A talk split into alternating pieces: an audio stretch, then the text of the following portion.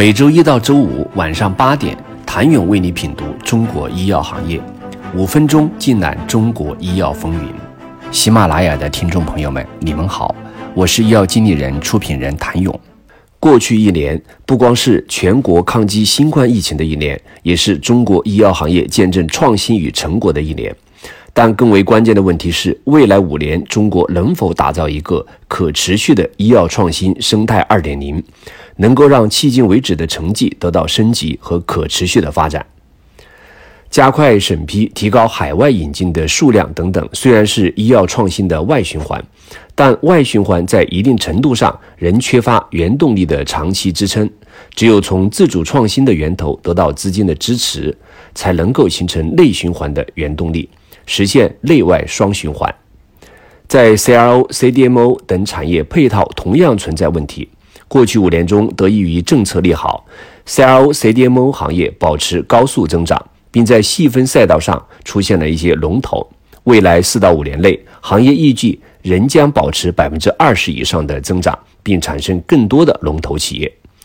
CRO、CDMO 无疑推动了中国医药创新的进程，但同时也会起到阻碍或延缓的作用。这是由于会造成一些企业过分依赖 CRO、CDMO，把很多核心能力让渡了出去。不论是筛选分子还是临床设计方案，都交由 CRO、CDMO 全权处理，这也会产生同质化产品扎堆的现象。另一方面，CRO、CDMO 企业。不能做到与时俱进，紧跟国际外包服务行业的发展，反过来又制约了行业技术的更新和迭代。CRO、CDMO 如何摆正自己的位置，提高自身能力和效率？创新企业如何在利用好 CRO、CDMO 的服务的同时，不过度依赖，都值得思考。最后是支付环节，也是整个医药创新闭环中最后的关键一环。如果分析全球众多高科技的研究机构，为何真正繁荣的生物技术产业只存在于美国？会发现很大程度上得益于其整个医药产业链的每个步骤，无论是个人投资方还是企业的付出，都可以得到支付溢价的满足。目前，我国正处于从仿制药大国向创新药大国转型的阶段，在此过程中，政府希望去建立多层次、多支付的创新医疗保障体系。但现实并非是一个完美的金字塔型结构，基本医疗保险、大病保险几乎占到百分之四十到五十的份额，而商业保险则小于百分之五。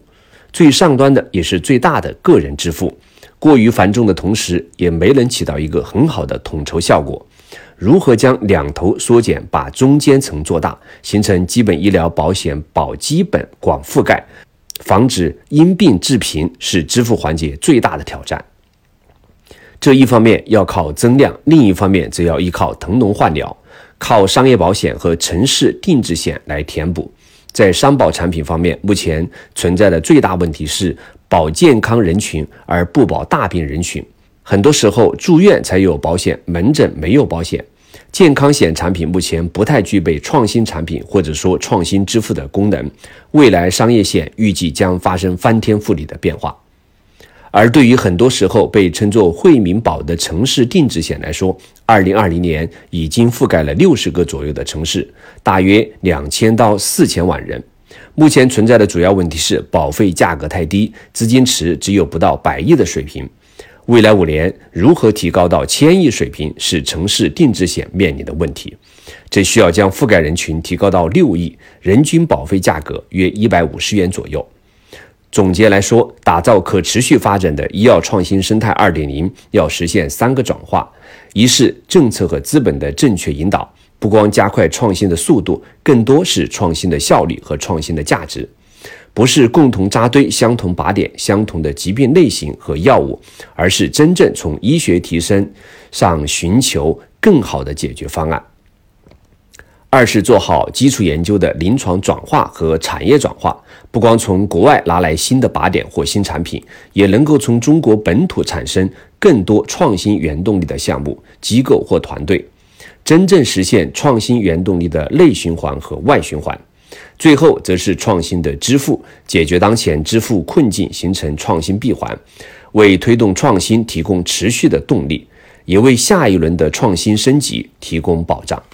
谢谢您的收听。想了解更多最新鲜的行业资讯、市场动态、政策分析，请扫描二维码或添加医药经理人微信公众号“医药经理人”——医药行业的新闻与资源中心。我是谭勇，明天见。